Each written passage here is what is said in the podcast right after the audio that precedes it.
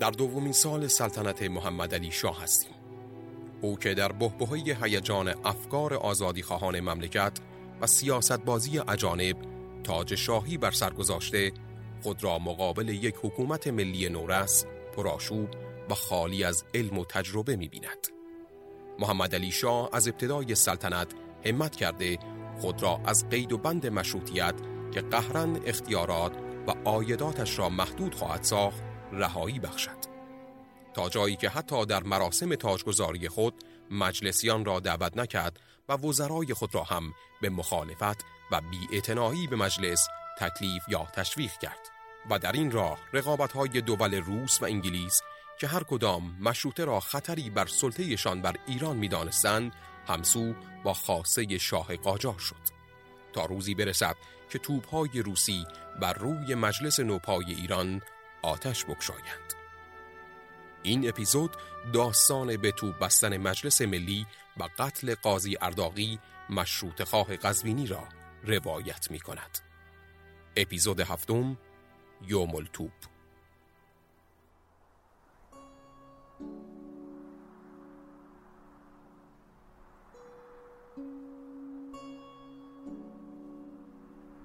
من راز هستم گرمم. و هزاران سال است که از جنوب شرقی ایران به این دشت می آیم. من مه هستم. سردم و از کوههای شمال گذر می کنم تا نزد تو برسم. ما از راه دور می آییم از هزاره تاریخ. از اولین نگاه به یاد عمری دراز به سر کرده ایم عمری به بلندای تاریخ. از آن زمان که این دشت منزلگه اجدادت بود. تا هنگامه تو. و به چشم دیده ایم آنچه بر این شهر گذشته. و قصه ها داریم از پس گذر زمان و عمق تاریخ. هرچند که میدانی تاریخ قصه نیست اگرچه بسیار قصه ها دارد. تاریخ قصه نیست اگرچه بسیار قصه ها دارد. تاریخ گاهی رد پای انسان زخ خورده بر بستر تکیده زمان است. و گاهی شرح شکوه و سربلندی مردم ساکن در جغرافیای تاریخ. هرچه که باشد ساعتی را با باد سر کن و به پای صحبت دردش بنشین. شاید که رازها دانستی از پس مه زمانه. پانوف روبروی خرابه هایی ایستاده بود که تا شش ماه قبل مجلس ملی ایران بود. جایی که نمایندگان مردم رفت و آمد داشتند. ملک المتکلمین، سور اسرافیل، سید جمال الدین، قاضی قزوینی، علی اکبر دهخدا و خیلی نامهای دیگه. ولی حالا مخروبه ای بود که از میان آجرهاش صدای توبهای روسی و فریادهای در گلو خفه شده به گوش می رسید. پانوف روزنامه نگار بلغاری بود که از طرف یک روزنامه روسی به ایران معمور شده بود. شش ماه بعد از واقعی به توپ بستن مجلس به تهران رسید و استقبال گرمی از طرف کلونل لیاخوف و محمد علی شاه عاملین اصلی این حمله از او شده بود. اما خودش هم می‌دونست این روابط خوب با اولین گزارشی که به سنت پترزبورگ بفرسته و در روزنامه ریچ به چاپ برسه به دشمنی تبدیل خواهد شد. پانوف کسی نبود که در مقابل این ظلمی که بر مشروطه ایران روا شده بود ساکت بنشینه. مخصوصا حالا که نامه های محرمانه کلونل به ستاد ارتش رو دیده بود. نامه هایی که حکایت از حقیقتی وحشتناک داشتند.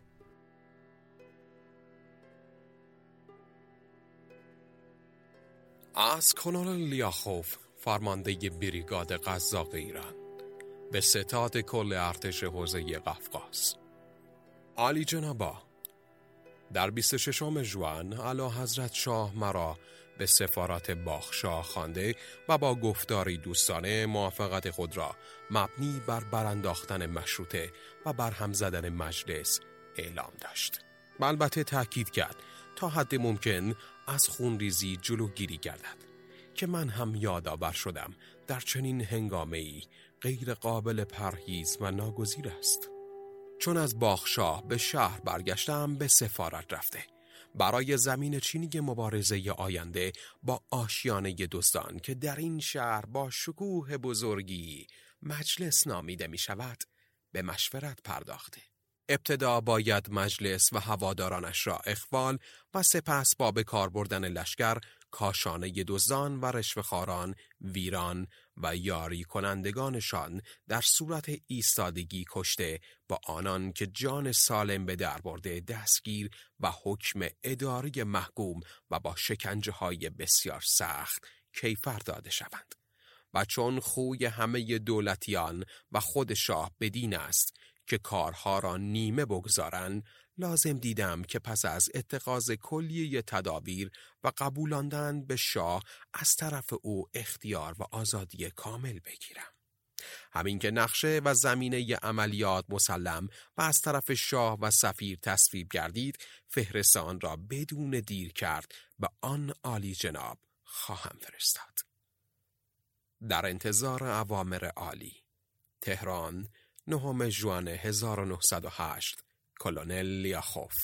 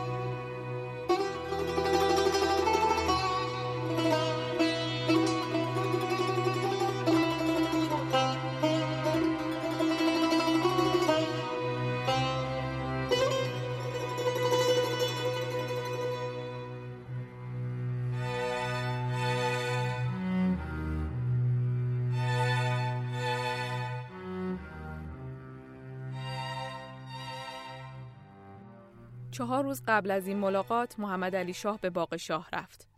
روز پنج شنبه چهاردهم خرداد توی تهران ای از سربازها به خیابونها ریختن.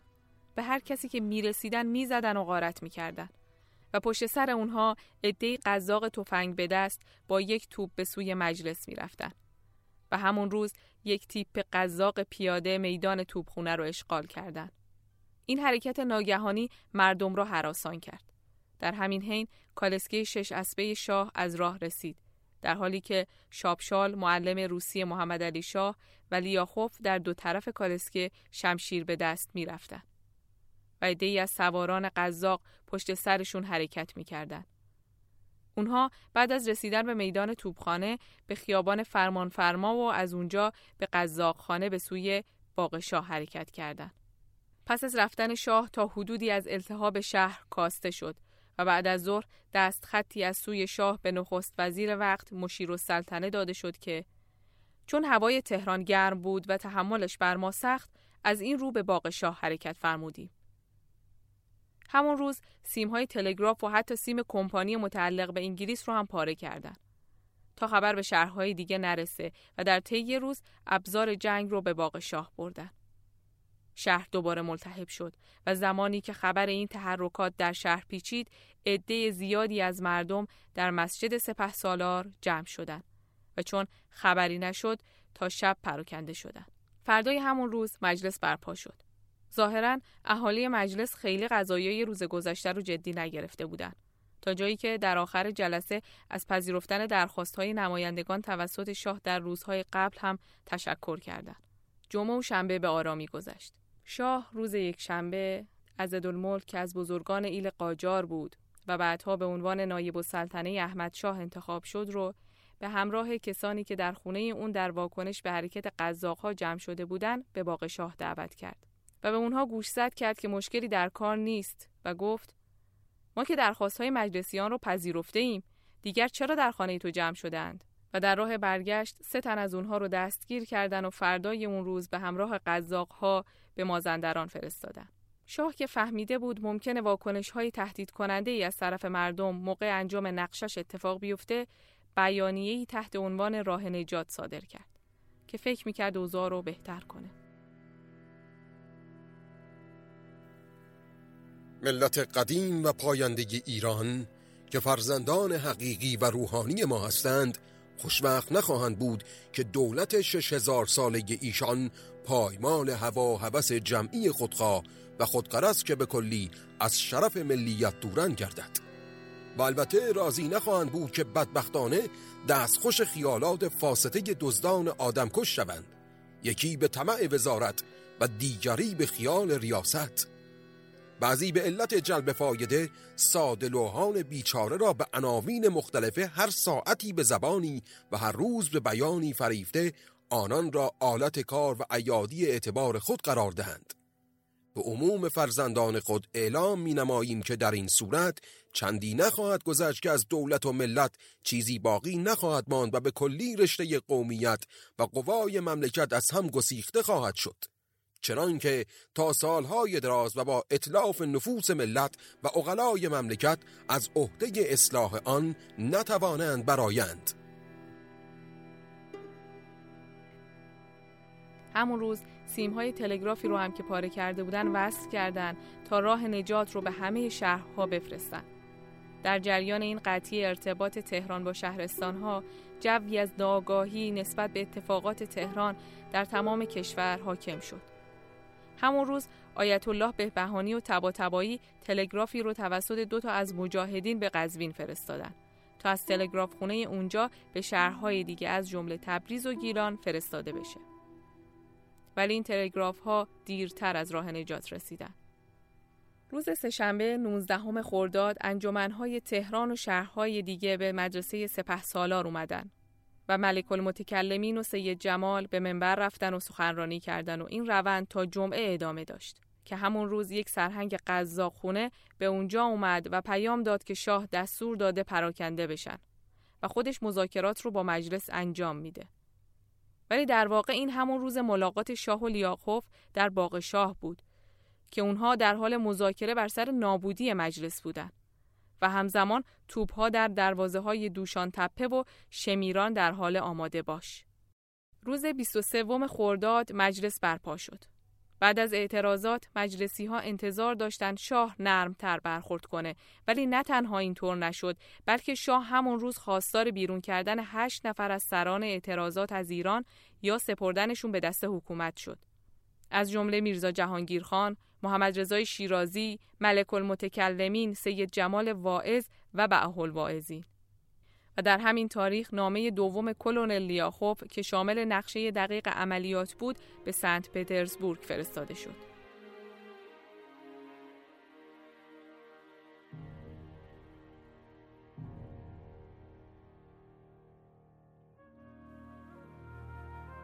از کلونل لیاخوف فرمانده بریگاد قزاق ایران به ریاست کل ارتش. عالی جنابا نقشه تنظیمی من از طرف سفیر تصویب گردید. اما شاه مانند یک ایرانی که همواره از ریختن خون که امری الزامی بیمناک می باشد مدتی در اندیشه شده و پیشنهادی از نوع تدابیر نیمه کاره و تردیدآمیز را آغاز نمودند. با این شرایط ما ناگزیر شدیم بازی را به آخر رسانده و تصمیم نهایی خود را بازگو نماییم پس اعلام داشتیم که نقشه ما از طرف حکومت روسیه مانند بهترین فکر در اوضاع و امور جاریه تلقی شده که اگر شاه بدان تندر ندهد روسیه از هر گونه همراهی خودداری و از مسئولیت وقایع آینده خود را بری می داند. این دلایر مؤثر افتاد و بدیهی است بدون تأخیر آن را پذیرفته و آزادی کامل عمل را برای آن اعطا فرمود.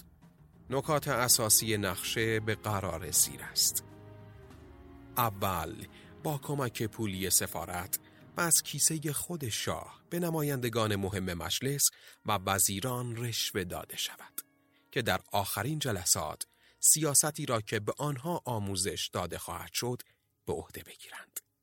دوم تا آمادگی کامل صورت دوستی با مجلس حفظ خواهد شد. سوم روز قبل از واقعه قزاقانی با لباس مبدل و ناشناس به مجلس و مسجد سپه سالار رفته و با شلیک هوایی بهانه بمباران را به دست داده و سپس کسانی که مبادرت به دفاع نمایند را بکشند. چهارم تدابیری اتخاذ شود که مبادا احدی در سفارتخانه های اروپایی به ویژه سفارت انگلیس پناهنده شود. پنجم پس از بمباران مجلس خانه های مشروط خواهان و نمایندگان سرشناس به سربازان و اوباش واگذار گردد که تاراج نمایند. ششم بازداشت نمایندگان و هواداران مشروطه یا آوار ساختن آنها. هفتم برای آرامش افکار مردم و دول خارجه تظاهر گردد که مجلس بار دیگر باز خواهد شد. چشم به راه عوامر عالی تهران 13 ژوئن 1908 کلونل لیاخوف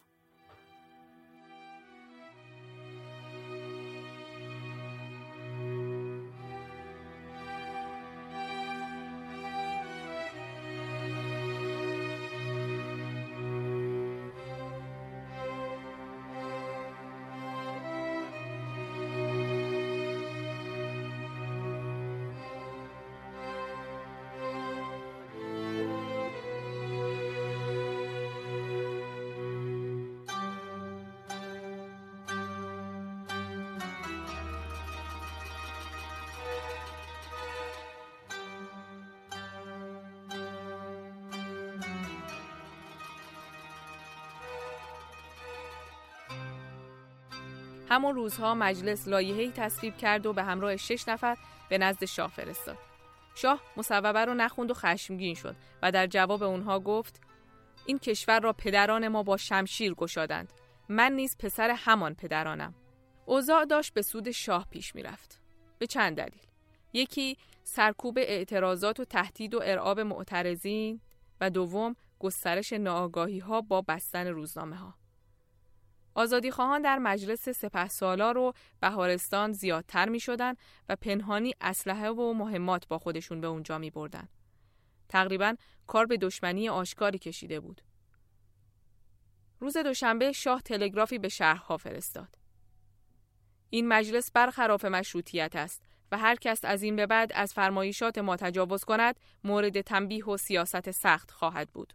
بعد از این فرمان و در همون روز کابینه منحل میشه و با دستور شاه کابینه جدید که شامل افرادی بود که از اطرافیان شاه بودن تشکیل میشه. تا اینجا حرفی از قاضی ارداغی نزدم. بذارید اول بهتون معرفیش کنم و بعد بریم سراغ ادامه ماجرا. قاضی ارداغی از مشروط خواهان قزوینی بود. از پیشگامان آموزش و پرورش و مدیر اولین مدرسه نوین در قزوین. قاضی ارداقی در اوایل مشروطه از قزوین به تهران رفت و عضو دستگاه عدلیه شد. لقب قاضی هم از همونجا به بعد بهش داده شد. او بارها در شرایطی قرار گرفت که مخالف نظر شاه بود. مثلا وقتی که تعدادی از اوباش به تحریک شاه مشروط خواهان رو به قتل رسوندن، قاضی حکم اشد مجازات اونها رو داد.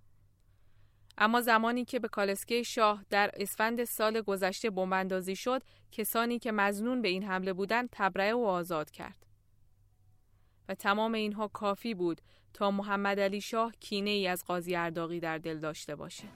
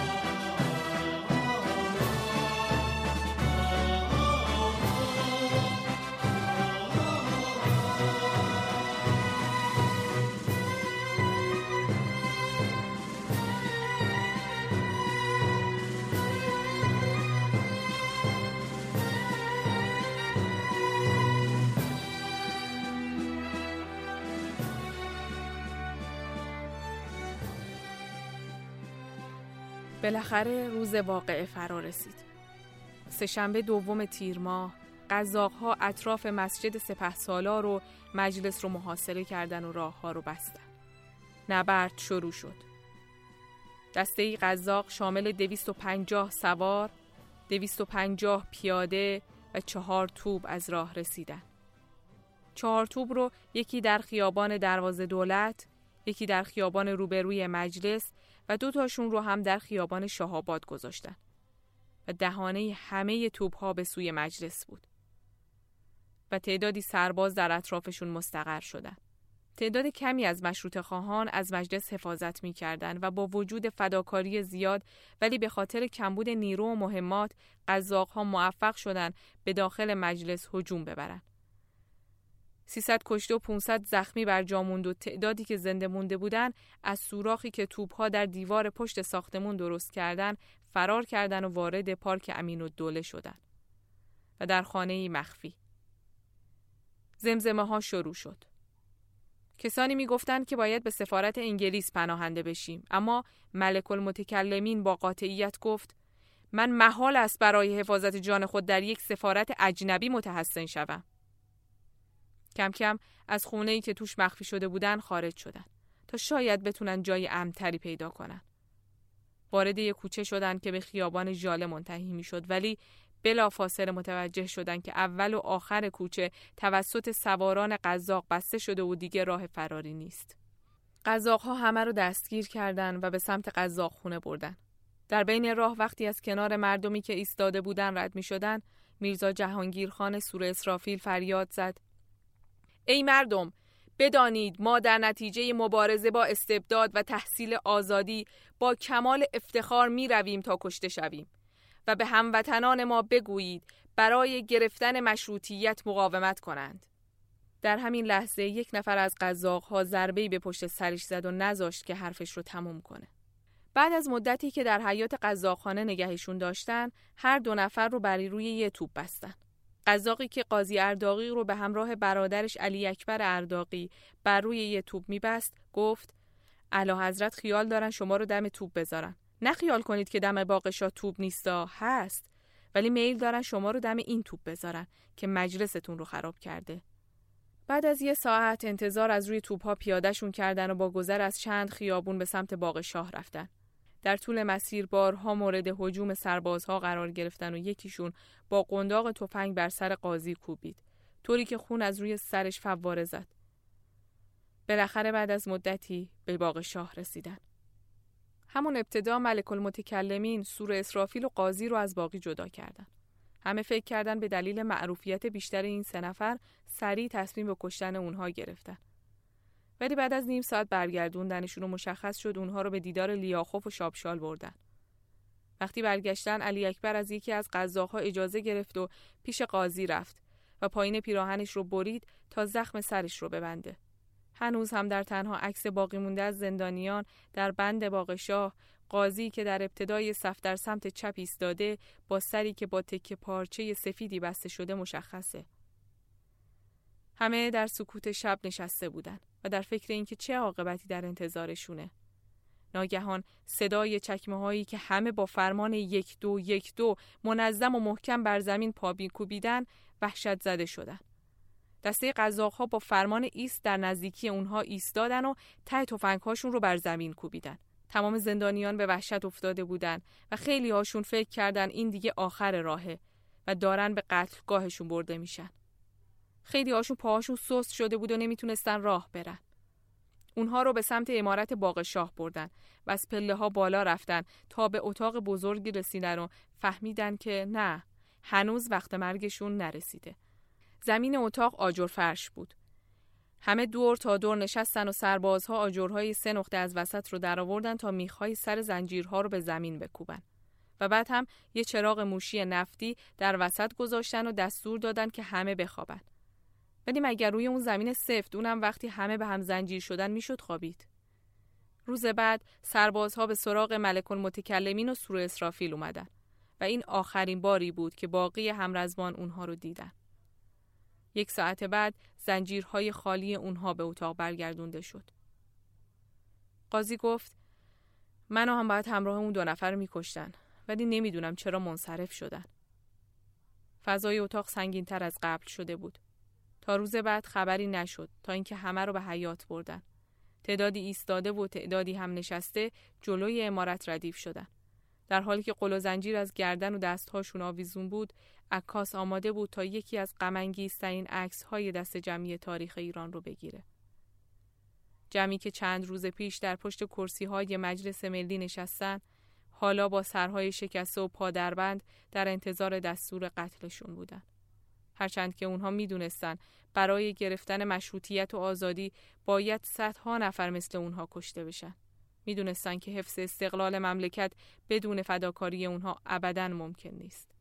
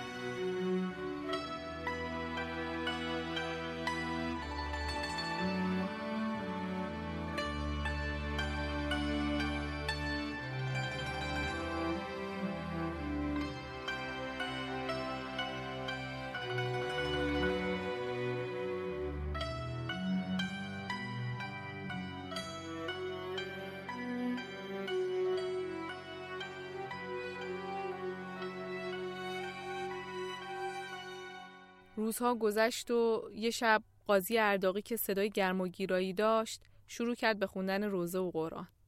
باقی زندانیا و حتی یکی از قزاقها هم شروع کردن به گریه کردن. بعدش سردسته قزاقها به داخل اومد و با حالت غضب‌آلودی گفت که کسی حق نداره اینجا قرآن و روزه بخونه. شب بعد هم با یه حب تریاک برگشت. داد به قاضی تا بخوره. قاضی هم احتمال می‌داد که یه تریاک معمولی نباشه اما بازم خوردش و به برادرش گفت. الان نخورم فردا به زور بخوردم میدن. و ساعتی نگذشت که قاضی با حالت شدیدی تچنج کرد. با صدای زندانیان قزاقها وارد شدن و قل و زنجیرش رو باز کردن و از اتاق بیرون بردن. و این آخرین باری بود که علی اکبر برادرش قاضی ارداقی رو دید. وقتی وطن به خون خودش تشنه می شود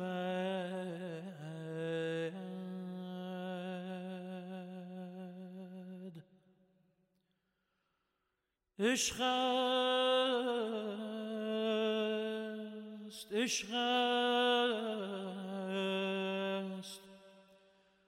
اگر نصیب رگم دشنه می شود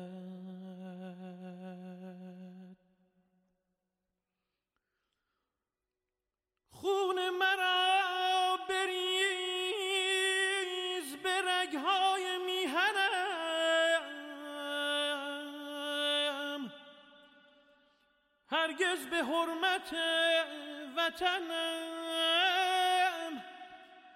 دم نمی‌زنم.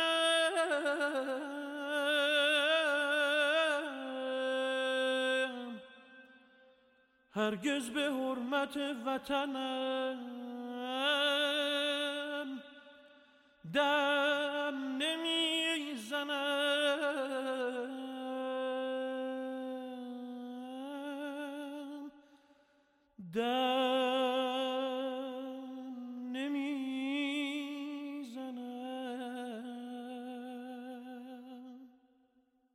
شش ماه از تمام این وقایع میگذره پانوف خبرنگار بلغاری در جلوی ساختمان مخروبه مجلس ایستاده.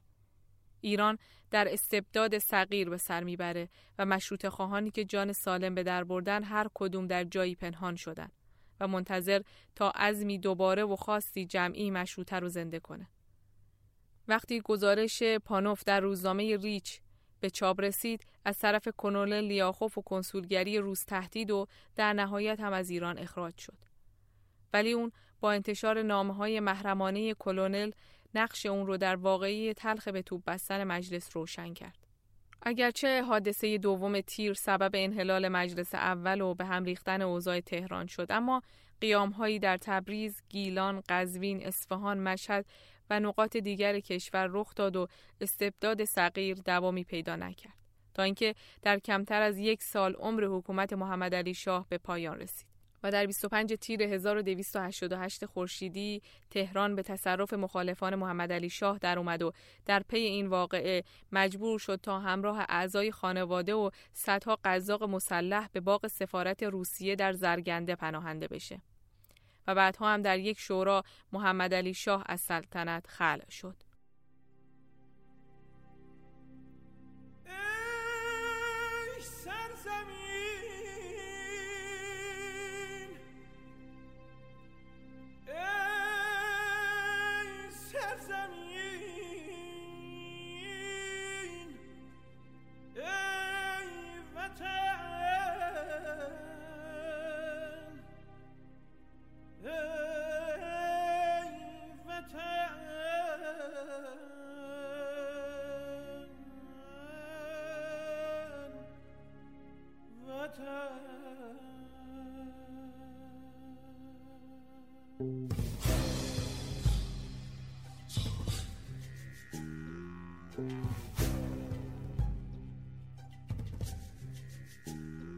Thank you.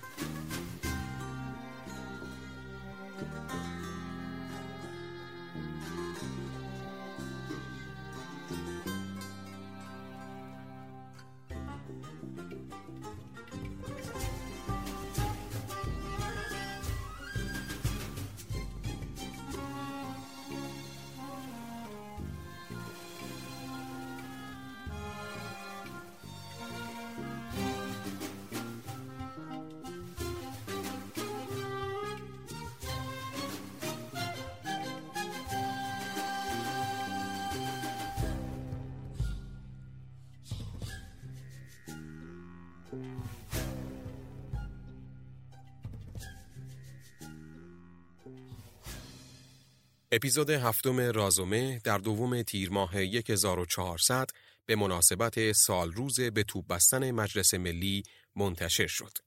از اینکه شنونده ما بودید افتخار می‌کنیم و منتظر نظراتتون در Castbox و اینستاگرام هستیم و همونطور که می‌دونید شنیدن رازومه همیشه رایگانه و رایگان هم میمونه ولی با دو کار می‌تونید در ساختش بهمون کمک کنید. اول اینکه راز و مهر رو به بقیه معرفی کنید و دوم اگر تمایل داشتید در سایت هامی باش که لینکش رو براتون می‌ذاریم ازمون حمایت مالی کنید. تا اپیزود بعدی خدا نگهدار.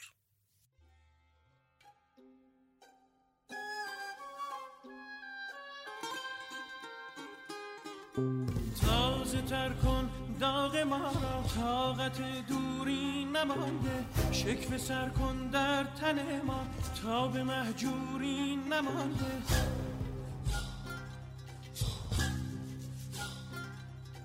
پرگشاید شور و شیون از جگرها ای دری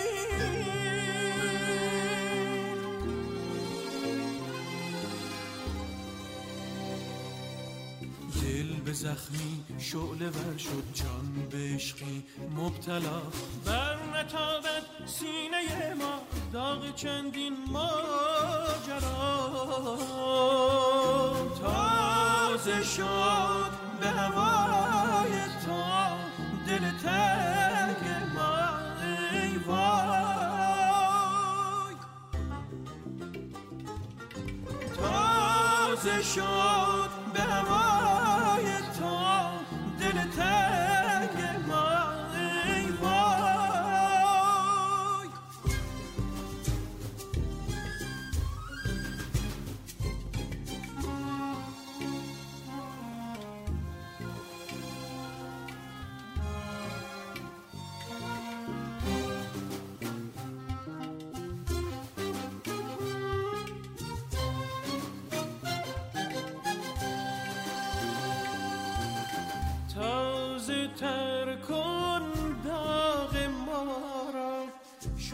شغلي زجاج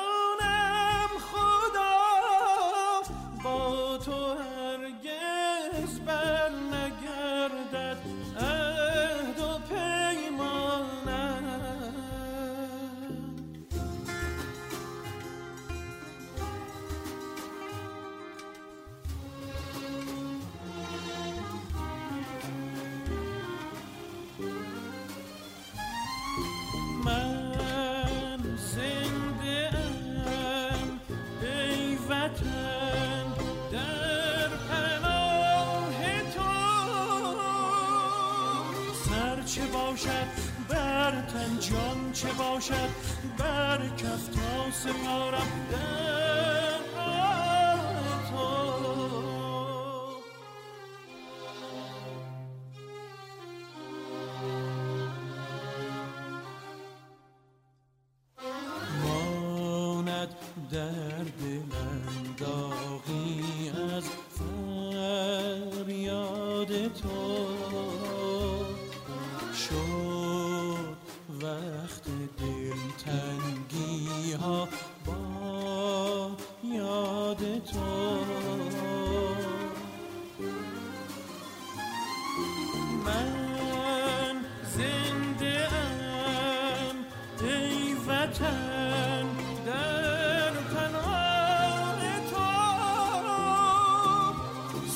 چه باشد بر تن جان چه باشد بر کف تا سپارم.